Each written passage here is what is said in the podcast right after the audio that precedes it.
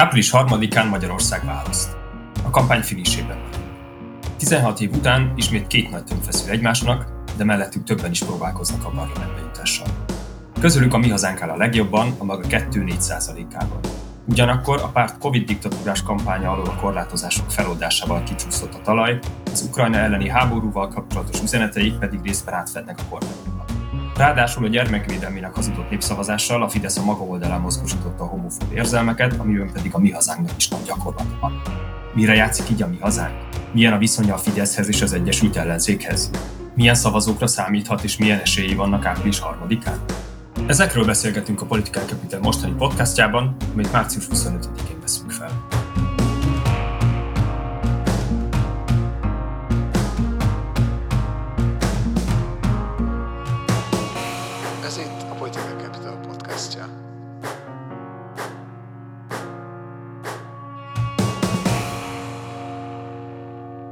Hunyadi Bulcsú vagyok, a PC Radikalizmus és Extrémizmus programjának vezetője, vendégeim pedig Szabó Andrea politológus, a Társadalomtudományi Kutatóközpont Politikatudományi Intézet igazgatóhelyettese és az ELTE AIK Politikatudományi Intézet egyetemi adjunktusa, valamint Róna Dániel politológus, a 21 Kutatóközpont igazgatója. Sok szeretettel köszöntelek titeket, nagyon örülök, hogy elfogadtátok a meghívásunkat. Szervusztok! Sziasztok, köszönöm a meghívást. Én is. Kezdjünk akkor is bele. A mi hazánk harmadik útként reklámozza magát, holott radikális jobboldali populista retorikája, nacionalista és bevándorlás ellenes ideológiája nem áll távol a Fidesztől. Korábbi megszólalásai alapján is inkább tűnt a mi hazánk az ellenzék ellenzékének, mint a kormányénak, és a Fidesz által irányított média is látványosan segítette a párt megjelenését. Hogy látjátok a mi hazánk helyzetét a pártpalettán most? Milyen szerintetek a párt viszonya a Fideszhez és az Egyesült Ellenzékhez, és hogy viszonyul a Fidesz a mi hazánkhoz? Ha szabad, akkor egy picit egy történeti jellegű visszatekintéssel kezdeném, és majd ezt a Dani a jelennel kiegészíti. A rendszerváltás óta Magyarországon mindig is volt valamekkora igény a radikális jobboldali pártok iránt. Az nem volt teljesen nyilvánvaló a rendszerváltás folyamatában, hogy mennyire radikális és mennyire jobboldali pártok azok, amelyek a magyar társadalom igényeit kielégítik. Talán emlékszünk rá, hogy a leges-legelső ilyen radikális mozgalom az a Szabó Albert féle mozgalom volt, ami annyira radikális volt, hogy ki is szorították, és gyakorlatilag nem voltak jelentős politikai erő.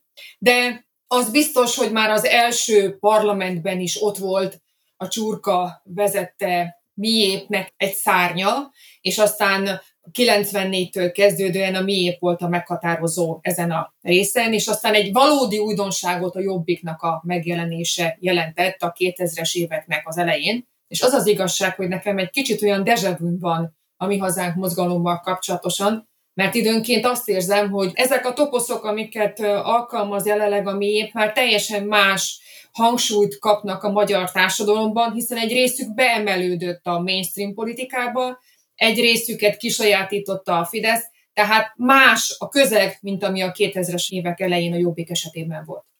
Még egyszer köszönöm a lehetőséget, hogy beszélgethetünk erről. Egy kicsit, ahogy Andrea mondta, én olyan 2018-19 körül venném fel a fonalat. Ugye amikor 2018-ban a Jobbik ketté szakadt, és Torockaiék kiváltak belőle, az a Fidesz számára egy, egy nagyon kedvező fejlemény volt. Tehát az egyik legfőbb riválisa gyengült meg, szakadt ketté, és látható volt, hogy a Fidesz nagyon aktívan támogatja a mi hazánkot az európai parlamenti választás előtt.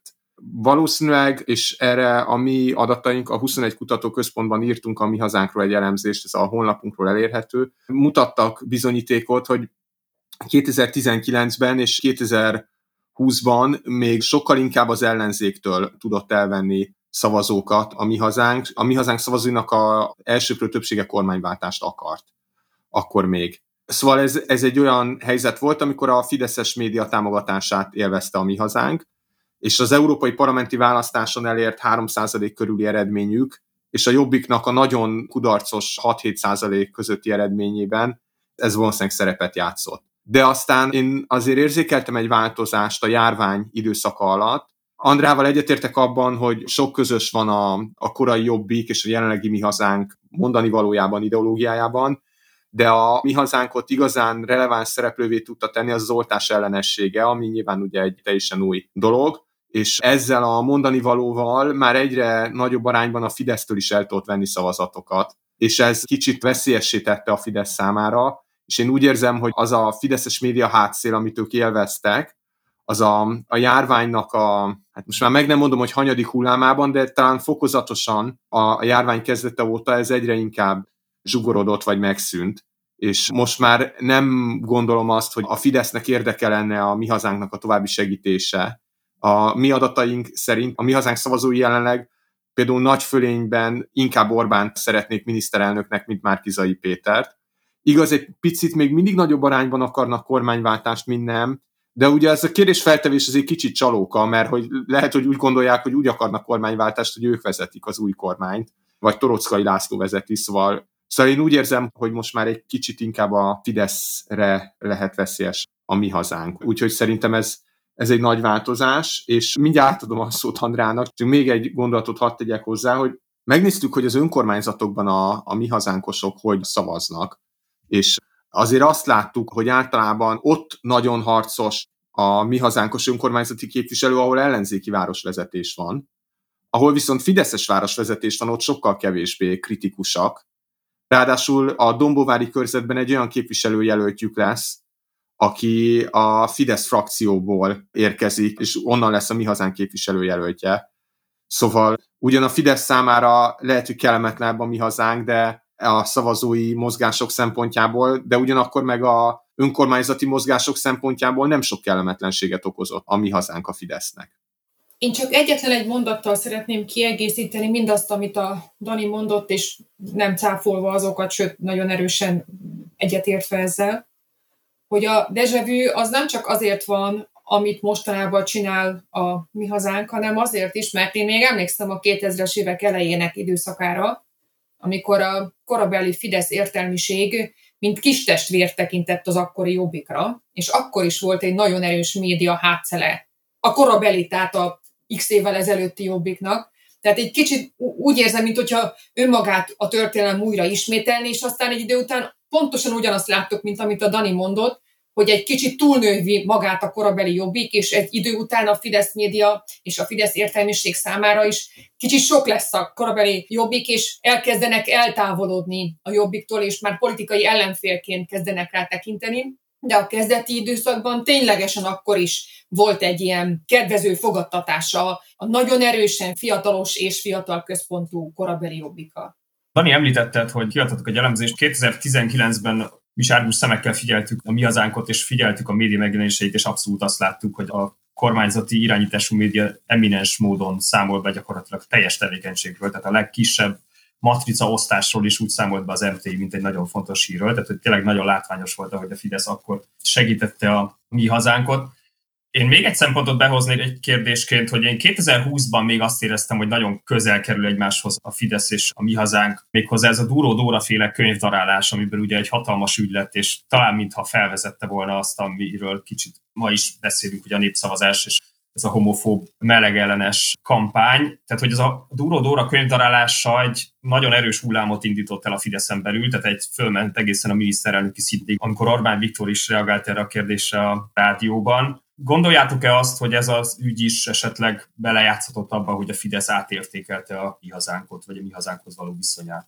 Igen, nagyon, nagyon nehéz megmondani, hogy mi az, ami tudatos, akár a Fidesz is a mi hazánk részéről, és mi az, ami véletlen egybeesés. Tehát én nem gondolnám, hogy ők megbeszélték volna, hogy a mi hazánk elkezdi feszegetni ezt a témát, tesztelni a, a vizet, hogy kicsit ilyen angolosan mondjam, és utána a Fidesz majd ráröpül.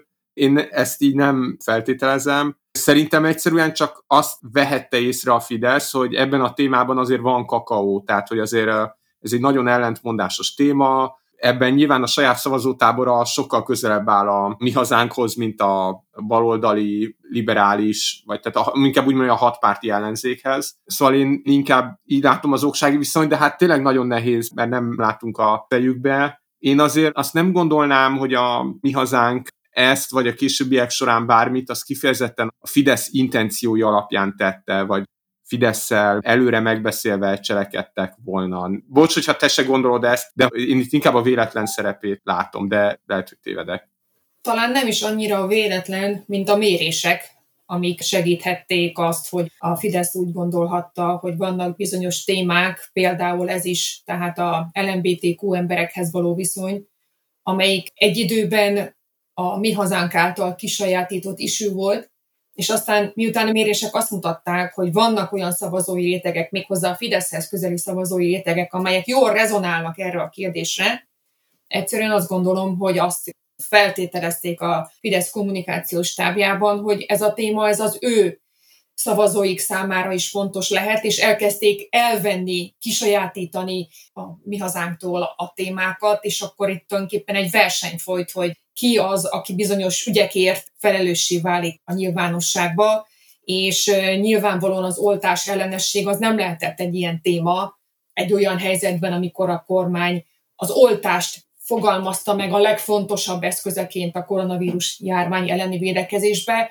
és ugyanakkor ott volt az LMBTQ embereknek a témaköre, és ezen a téren én szerintem volt egy időszak, amikor verseny volt. Idéglenes verseny volt a mi hazánk és a Fidesz ügyvitorlása szempontjából. Én azt gondolom, hogy ez a kérdés egyébként egyszerűen az óriási média nyomás hatására eldől a Fidesz javára. Andrea, említetted a korábbi válaszodban, hogy a mi hazánk megalakulása után nagyon látványosan a Jobbik 2014 előtti stratégiáját, taktikáját vette elő a fiókból, és nagyon erősen szélső jobboldali karaktert fogalmazott meg, ugye emlékszünk, hogy 19-es európai parlamenti választások előtt, de azután is nagyon erősen próbálta a roma ellenes témát feleleveníteni, tüntetéseket szervezett, próbált visszatérni a jobbik masírozási taktikájához. Ez akkor úgy tűnt, hogy mérsékelten sikerül, vagy mérsékelten eredményes. Ugye Andrea, te is utaltál erre, hogy ez úgy tűnik, hogy nem működött annyira. Aztán nagyon erősen rámentek erre az LMBTQ témára, ugye Dúró a könyvtarálása, és aztán azt látjuk, hogy 2020 végétől 21 elejétől pedig nagyon erősen ráálltak a Covid vonalra, és most nem sokára választások vannak, és azt látjuk, hogy ugye a kormány feloldotta az intézkedéseket, és kicsit olyan érzésem van, mintha a mi hazánk ott állna egy kicsit egy kihúzták volna a lába alul a, a talajt a legfontosabb kampánytémájának, aztán ugye betört az Ukrajna elleni orosz háború témája is, amiben a Fidesz nagyon hamar kialakított egy nagyon markáns álláspontot, ami nagyon hasonlít a mi hazánk álláspontjához is, kiegészítve azzal, hogy a mi hazánk azért egy nagyon látványos NATO ellenességet, gyakorlatilag egy nagyon nyílt Kreml párti narratívát mond, amivel azért megelőzik a Fidesz, de hogy azért mégis nagyon nagy hasonlóság van a Fidesz és a mi hazánk narratívája között. Mit gondoltok, hogy mennyire működik most a mi hazánknak a kampánya? Van-e esély arra, hogy még olyan erősen tudnak mozgósítani, ami szükséges az 5% eléréséhez? A legutóbbi időben megjelent közvéleménykutatások, és ebben az értelemben rendkívül fontos, hogy rögzítsük, hogy ez a beszélgetés március 25-én készült. Nem tudjuk, hogy az utolsó héten mi lesz, de a mai napig megjelent közvéleménykutatások, amelyek a háború kitörése után készültek, egyöntetűen mindegyik egy irányba mutat, méghozzá felé, hogy a választók a kispártoktól a nagy politikai tömbök irányába mozdultak el. A nagy politikai tömbök irányába való elmozdulás egyaránt érintette a Mi Hazánk mozgalmat és a Magyar Kétfarkú Kutyapártot is, de természetesen nem azonos irányba. Azt gondolom, hogy egy háborús helyzetben ez egy teljesen természetes választói magatartás, változás, hogy azok irányába kezdenek el a szavazók mozogni, akik tényleges hatalmi pozícióba vannak, vagy lehetnek, tehát ilyen értelemben a kormányon lévők, illetve a legnagyobb ellenzéki párt, és ezek az események, tehát a háborús események önmagukban rontják a kispártoknak az esélyeit. Külön probléma az, hogyha egy háborús helyzetben van egy párt, amelyiknek a kampánya, az isjúja az agresszor felett támogató téma, tehát mondjuk NATO ellenesség, illetve orosz barátság, és a másik kampány témáját, tehát a Covid diktatúrát is kiveszik a kezéből, hiszen a kormány megszüntette a legtöbb olyan intézkedést, amelyik a koronavírus járvány kapcsán megpróbálta korlátozni mondjuk a szórakozó helyekre járást, hogy egy nagyon egyszerű dolgot mondjak, vagy éppen a oltási igazolványoknak a használatát.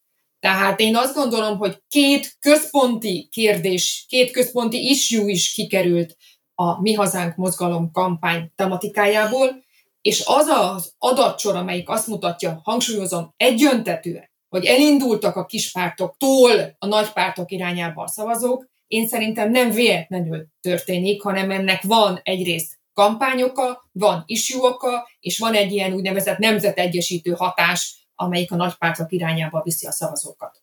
Egyetértek teljesen. Azt emelném ki, hogy az oltás ellenesség az mennyire teli találat volt a mi hazánk részéről. Nem a szó erkölcsi értelmében, hanem a politikai lehetőségeket tekintve. Tehát ugye a társadalomnak a körülbelül egy negyede nem oltatta be magát egyszer se, és a beoltottak között is sok olyan van, aki a harmadik oltástól már, tehát nem csak nem jutott el odáig, hanem azt nem is szerette volna. És olyan is van, aki akár háromszor is beoltatta magát, de nagyon sok szkeptikus érzelmet táplál az oltással kapcsolatban. Például a Policy Solutions egy elég jó, elég átfogó kutatást tett közé erről, Szóval itt egy óriási társadalmi igény volt arra a mondani valóra, amit ők mondtak, és így, hogy ez került a figyelem középpontjába, ez nekik egy óriási lehetőség volt, és a felfutásuk az, az teljesen tapintható volt a közleménykutatásokban. Én azt gondolom, hogy ha nem lett volna az ukrajnai háború, és a járvány az a mai napig meghatározná a politikai napirendet, akkor a mi hazánknak minden esélye meg lett volna bejutni a parlamentbe, sőt, még én azt se tartottam kizártnak, hogy akár 6-7 százalékkal jutnak be, nem csak 5-tel. De tényleg nagyon rosszul jött neki. Ez a háború, ahogy Andra is mondta, több okból kifolyólag, és azért ez gyakori, hogy egy kis pártnak a választási eredménye az csak részben múlik azon, hogy ő mit csinál, mert szerintem a mi hazánk a saját szempontjából logikus döntéseket hoz, de hát ki van téve külső erőknek, és most ezek a külső erők, ezek elég kedvezőtlenek számukra. Nyilván ugye eleve nehéz az a helyzet, ahol két nagy blokk között dől el a választás, és a figyelem ennyire rájuk terelődik, és ennyire kevéssé lesz fontos egy harmadik. Tovább nehezíti a helyzetüket, hogy nem ők az egyetlen harmadik erő, hanem ott van a kétfarkú kutyapárt, most már ugye a gödény is ott van, ráadásul egy kifejezetten oltásszkeptikus vonalon, tehát még ebből a szempontból még rivális is a, a mi hazánknak. Szóval, hogy ez így sokkal nehezebb általában azért, amikor az ilyen harmadik erő sikeres tudott lenni, akkor azért nem az volt, hogy két hasonló nagyságú harmadik, negyedik párt is van, hanem a harmadik párt mögött a negyedik az, az le volt maradva. Ugye az SZDSZ-t nem tekintem ilyen szempontból centrumban lévő erőnek, hanem az MSZP SZDSZ-t egy blokknak tekintem. Tehát például amikor az MDF be tudott jutni a parlamentbe, vagy az LMP 2010-ben, akkor nem az volt, hogy, hogy volt még alattuk még egy 4%-os párt is és ráadásul ugye 2010-ben az LNP-nek olyan szempontból könnyebb dolga volt, hogy akkor nem volt kérdéses, hogy ki fogja megnyerni a választást. Most meg azért, most meg azért sokkal kiélezettebb a verseny. Szóval csak azt akarom mondani, hogy szerintem most így nagyon leegyszerűsítve, nagyon nagy vonalakba a mi hazánk a saját szempontjából logikus kampánydöntéseket hoz, de én most valószínűnek tartom azt, hogy nem fognak bejutni, és ez nem az ő hibájukból fakad, hanem a politikai helyzet sajátosságaiból. Még egy dologról érdekelne a véleményetek itt a kampánya kapcsolatban, hogy ugye most a Ukrajna elleni háború mindent dominál, és itt a mi hazánk egy nagyon markáns NATO ellenes, nyugat ellenes üzenetet képvisel. A Capitalnél minden évben, most már évek óta csinálunk egy felmérést a külpolitikai irányultságról, és abban az látszik így az utóbbi évekre visszatekintve, hogy tényleg fokozatosan erősödik a magyar társadalomban ez a harmadik utasság szemlélet, tehát hogy ez a nem kelethez, nem nyugathoz, hanem valahogy középen állunk, és főleg a Fidesz szavazók körében is erősödik az Oroszország iránti nagyobb megértés, és hogy szerintem, amikor a, a mi hazánk nagyon ellenes NATO nyugat ellenes üzenetet mond, és nagyon orosz barát üzenetet mond, hogy szerintetek ez veszélyeztetheti-e a Fidesz szavazóbázisát, hozhat-e ez a retorika a mi hazánknak szavazókat a Fidesztől? Ez egy nagyon nehéz kérdés, nem látunk bele az emberek fejébe, hogy ők hogyan gondolkodnak, de azért én mindenkinek szeretném felépni a figyelmét a miniszterelnök március 15-i beszédére, ahol egy nagyon érdekes gondolatról beszél, méghozzá a semlegesség problematikájáról. Tehát arról, hogy nagyjából egy távolságot kell tartani az orosz-ukrán háborúban az orosz féltől is, és az ukrán féltől is, és van egy nagyon érdekes hasonlata a küllő, meg a nem tudom, a másik kifejezést. Tehát pontosan arról, ami a mi hazánknak az isúja, hogy bizonyos értelemben megértőnek kell lenni az orosz félnek az igényeivel szemben, és én azt gondolom, hogy ha a miniszterelnök ezt mondja a március 15-i ünnepi beszédében, az nem véletlenül van így, tehát ennek van egy előzetes mérési eredménye, amelyik azt mutatja, hogy igen, a Fidesz szavazók és mondjuk a mi hazánk szavazóknak egy bizonyos csoportja ebben a tekintetben hasonlóan gondolkodik, és nem szerette volna, hogyha ezek a perem szavazók leszakadnak a Fidesztől, és mondjuk utolsó döntésként mégis úgy gondolják, hogy akkor a mi hazánknak a még erőteljesebb orosz barátsága levenne akár fél százaléknyi, akár néhány tízezer szavazót a Fidesz oldaláról, mert a Fidesz külön-külön minden egyes szavazóért lehajol, tehát ő nem engedheti meg magának, és nem is engedi meg magának, hogy legyenek olyan szavazók, akik esetleg mérlegelnek e tekintetben, és ez a nagyon erős üzenet, amelyik március 15-én volt, szerintem kifogta mindenképpen a szelet az ilyen esetleges mi hazánk irányába mérlegelő szavazók döntéséből.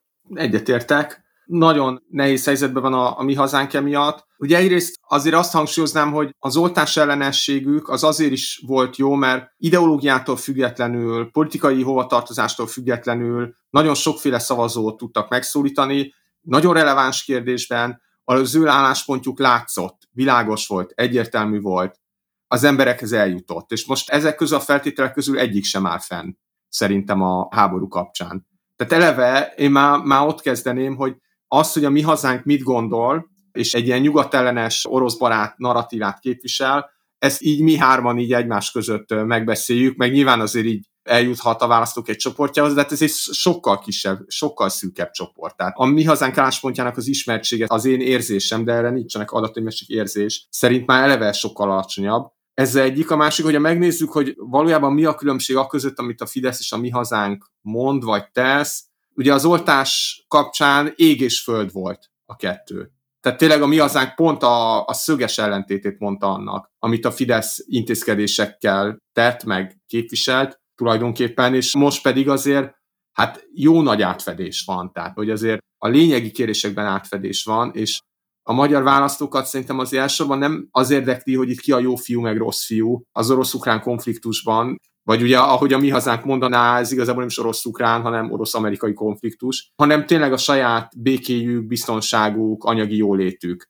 És ebben meg aztán végképp nem tudnak rálicitálni a Fideszre. Úgyhogy én szerintem ez nekik most elég rossz felállás, és nem is tudom, hogy ezen hogy tudnának változtatni. Sokan említettétek már a mi hazánk választóit, most akkor kicsit koncentráltabban beszéljünk róluk. Dani, ti ugye azt hiszem, talán jól emlékszem, március elején csináltatok egy, vagy adtatok közé egy elemzést a mi hazánk választóiról korábbi évek összegzett közönkutatási adatai alapján. Tudnál erről kicsit mesélni, hogy kik ők, milyen jellemzőik vannak, hányan lehetnek, honnan jönnek? Igen, és köszi, hogy, hogy hivatkoztál rá. Itt 2021 végi adatokat vontunk össze elsősorban, ha bár volt egy 2022-es adatbázis is, amit néztünk, és hát azt látjuk, hogy a mi hazánk az népszerűbb a kisebb városokban és kisebb településeken, és kevésbé népszerű Budapesten. Népszerűbb a férfiak között, mint a nők között, és népszerűbb a középfokú vagy alapfokú iskolai végzettségűek között, mint a diplomások között. Tehát így karakterében a Fidesz és a Jobbik vonásaival is mutat rokonságot. Ez a kontúr, amit, amit most itt próbáltam felvázolni. És ugye ez, ez a pont az ellenkező annak, ami az ellenzéki bázisra jellemző, szóval, szóval annak nagyjából itt pont az ellentétje. Ha szabad egyetlen egy gondolattal egészíteném ki, nekem nincsenek ilyen adataim, és én is olvastam ezt a elemzést. Egy szempont az, amelyik szerintem nem hangzott el, és az általam ismert kutatásokban létezik, ez pedig a fiataloknak a kérdése. Éppen tegnap jelent meg a egyik kutató cégnek, konkrétan az ideának egy első választó kutatása, de én más kutatásokat is ismerek, amelyek azt mutatják, hogy a fiatal szavazók körében a korabeli jobbikhoz hasonló támogatottsági mutatók láthatók, tehát a fiatalok számára ez a nemzeti, radikális, jobboldali, kulturális, ez nagyon fontos, tehát ez a, ez a kulturális radikalizmus, meg kulturális nacionalizmus, ez egy nagyon érdekes és fontos hívószó, és hát ha már Róna Dániellel beszélgetünk, ő ennek a témának az egyik legjelentősebb magyarországi szakértője, és annak idején a Jobbik kapcsán nagyon sok, nagyon értékes tanulmányt írt ezzel kapcsolatosan, úgyhogy könnyen elképzelhető, hogy ezt ő ki is tudja egészíteni. Minden esetre nagyon látványos, ahogy a fiatalok körében kifejezetten magas támogatottsága van a mi hazánk mozgalomnak, és egyébként zárójelbe a Magyar Kétfarkú Kutya pártnak is jóval nagyságrendekkel magasabb, mint a társadalmi átlag, és különösen nagyságrendekkel magasabb, mint ami az idősebb szavazók körében van. Köszönöm. Valóban ezt kihagytam az előző felsorásból, és köszi a kiegészítést. Valóban a fiatalok között jóval népszerűbb. Csak annyival egészteném ki, amit Andrea mondott, hogy ugye a mi hazánknak a jelenlegi szavazói azok több motiváció alapján is szavazhatnak a mi hazánkra, és az egyik kétségkívül a, mondjuk úgy, ahogy ők mondanák nemzeti radikalizmus, ahogy tudományosan szerintem megalapozottan lehetne mondani, az a szélső jobboldaliság. De emellett van az oltás ellenesség is, és ugyan most már nem ez van a középpontban, de azért valószínűleg vannak még szavazók, akiket ez közelített a mi hazánkhoz, és még mindig ott vannak. És ez szintén nagyobb részt jellemző a 40 alatti emberekre. Ugye egyrészt ők kevésbé érzik szükségét annak, hogy beoltsák magukat, kevésbé vannak kockázatnak kitéve, másrészt a különböző lezárások azok az ő szabadságukat, életvitelüket jobban korlátozta, mint mondjuk a 60 év felettiek esetében. Szóval szerintem az amúgy is fiatalosabb karaktert erősíthette az oltás ellenes retorika is, úgyhogy ez mindenképp igaz, hogy egy fiatalosabb párt, és még egy fontos szempontot hadd mondjak el, ezt még nem hangzott el, hogy ugye nem csak az számít, hogy hány százalékra mérik a közélménykutatók a teljes népességben, vagy a pártot választani tudók között, hanem hogy a részvételüket biztosra ígérők között hogyan áll, és itt az a tapasztalat, hogy azért jelentősen elmarad a mi hazánk a ellenzék és a kormánypárti szavazók elkötelezettségétől is. Tehát még ellenzék és kormánypárti oldalon 80% fölötti azok aránya, akik biztosra ígérik a részvételüket, addig a mi hazánk esetében ez arány, ez 50-60 százalék körül alakul, a kétfarkú kutyapárt esetében meg még ennél is jóval alacsonyabb. Tehát ezért ez probléma lehet a mi hazánk szempontjából, hogy hiába, akár ha el is érné az 5%-ot a pártot választani tudók között, amit egyébként nem igazán ér el most, de elképzelhető, hogy kicsit alulbecslik, akkor is az lehet, hogy kevés, mert, mert azok között, akik aztán tényleg elmennek szavazni, az nehezebb, és ugye a mi hazánknak a infrastruktúrája azért nem olyan erős, mint a, a kormánypárti vagy az ellenzéki, szóval hogy a mozgósítás az náluk probléma lehet, még akkor is, ha egyébként ahhoz képest, hogy kis párt, ahhoz képest egyébként szervezettek. De hát mondom, ez egy mozgósítási verseny is itt a kampányhajrában. Én egyetlen egy dologgal egészíteném ki a Dani által elmondottakat, ez pedig a részvétel, a választási részvétel. Minden kutatás azt valószínűsíti, hogy a 2022-es választáson magas lesz a részvétel. Választás szociológiai axióma, hogy a magas választói részvétel nem kedvez a kis pártoknak. Egyszerűen azért, mert a belépési küszöbnek az elérése jóval több szavazót igényel, mint hogyha alacsonyabb lenne a részvétel, és ez tulajdonképpen azt jelenti, hogy sokkal több embert kellene nekik elvinniük, sokkal több embert kellene megmozgatniuk, mobilizálniuk magas részvétel esetén, mint alacsony részvétel esetén. Tehát én szerintem, hogyha ténylegesen igaz az, amit a közvéleménykutatók feltételeznek, én nem ismerek ilyen adatokat, de mindenki ezt feltételezi, hogy jóval a szokásos kétharmados részvételi arány felett akár 70% körüli részvétel lesz, ez mindenképpen rontja bármelyik, és ez most függetlenül a mi hazánk mozgalomtól, bármelyik kispártnak a bejutási esélyeit, hiszen adott esetben 300 ezer fő szükséges ahhoz, hogy valakinek meglegyen az 5%-os parlamenti küszöbe, és hát 250 ezer, 300 ezer ember megmozdítása, elvitele egy választáson nagyon komoly infrastruktúrát, nagyon komoly mozgósítást igényel. Szóval azért 250-300 ezer ember az nagyon sok embert jelent. Arról esetleg vannak adatok, hogy milyen a mi hazánk választóinak a másodlagos preferenciája, vagy akár a, mondjuk a fideszes szavazók másodlagos preferenciája? Tehát, hogy lehet-e látni, hogy hol van, vagy hol lehet tartaléka még a, a mi hazánknak, honnan vehet el szavazókat? A Fidesztől, esetleg az Egyesült Ellenzéktől, bizonytalanok közül vannak erre vonatkozó adatok? Mi ugye ebbe az elemzésben azt láttuk, hogy most többé-kevésbé kiegyenlített, többé-kevésbé egyenlő arányban megosztott a mi hazánk tábora a másodlagos preferencia tekintetében. Tehát picit többen akarnak kormányváltást, mint a kormány maradását, ugyanakkor többen szeretnék Orbánt, mint Márkizait. Most a legfrissebb 2022-es adatbázisban már azt láttuk, hogy az ő szavazóik közül egy picit többen mondták, hogy jó irányba megy az ország, mint rossz.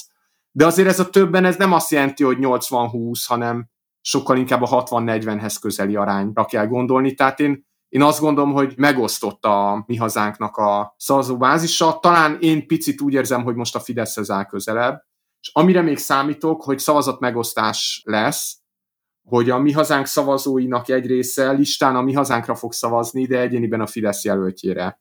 Lehet, hogy lesz olyan, aki egyéniben az ellenzék jelöltjére, tehát hogy, hogy biztos ilyen is lesz, de abból, amit az előbb mondtam, szerintem inkább az következik, hogy egy kicsit a Fideszhez állnak közelebb, Szóval a Fideszes jelölt azt szerintem számíthat valami tartalékra a mi hazánk szavazóitól. Ugyanakkor az ellenzék meg a kétfarkú kutya párt esetében számíthat hasonlóra.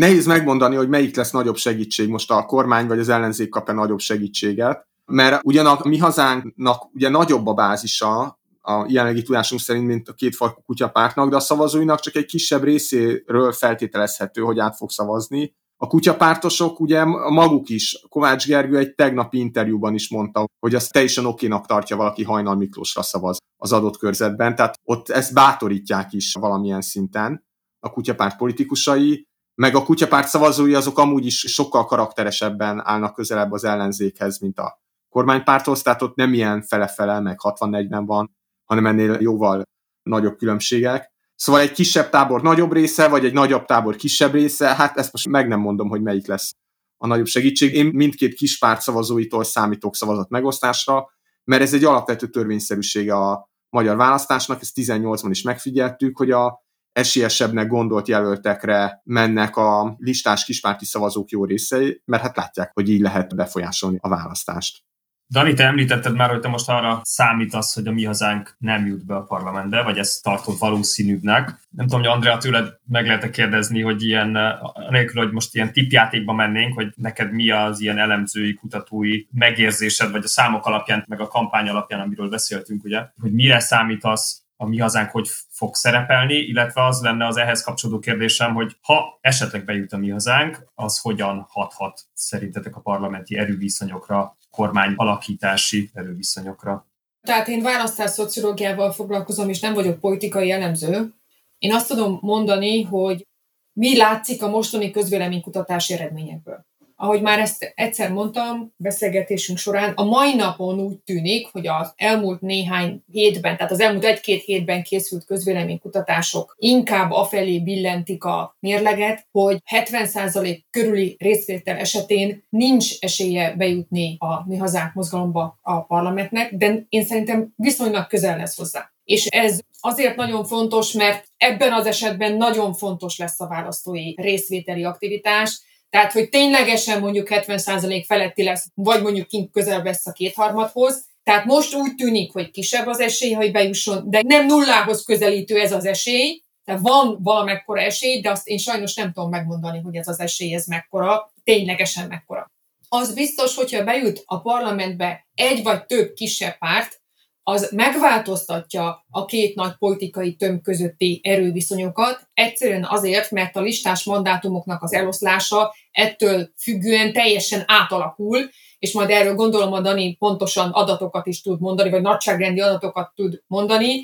Ez mindenképpen veszel akár a Fidesztől, akár az ellenzéktől szavazatokat, és az is biztos, hogyha a mi hazánk bejut, az talán, mint hogyha az eddigi elhangzottak alapján egy esetleges olyan szituációban tudja segíteni a kormányzó pártnak bizonyos döntéseit, viszont a magyar kétfarkú kutyapárt bejutása, amelyet őszintén szóval én most még kisebb esélyt adok, de hangsúlyozom, ezek a mostani közvéleménykutatási eredmények, és nem tudjuk, hogy mi lesz másfél hét múlva, az meg talán az ellenzéki döntések mögötti esetleges támogatást tudja megerősíteni.